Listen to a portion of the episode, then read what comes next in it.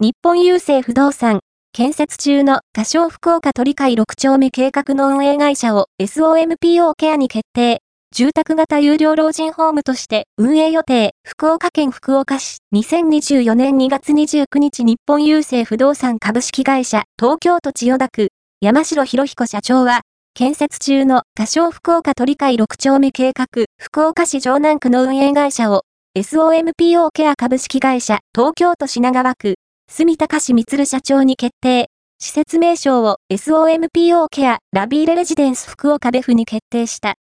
同事業計画は、福岡市都心部への交通利便性と良好な住環境を活かし、人生100年時代を支える多様な社会、暮らし方に必要な基盤を整備、同時に地域社会への貢献を果たすことを目指したもの。また、同物件は、運営会社の SOMPO ケアが、九州エリアで初めて開設する SOMPO ケアラビーレレジデンスとなるもので、住宅型有料老人ホーム申請中として運営するとしている。同物件では、介護を必要としていない人には、これまで、通り、自由な生活を送ってもらい、介護が必要になった時には、入居者一人一人に合ったサービスを提供、ずっと自分らしい暮らしを続けていけるよう、サポートするという。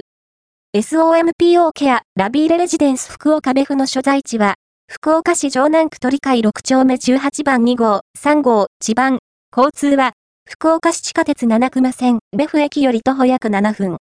敷地面積は約2800平方メートル。延べ床面積は約4100平方メートル。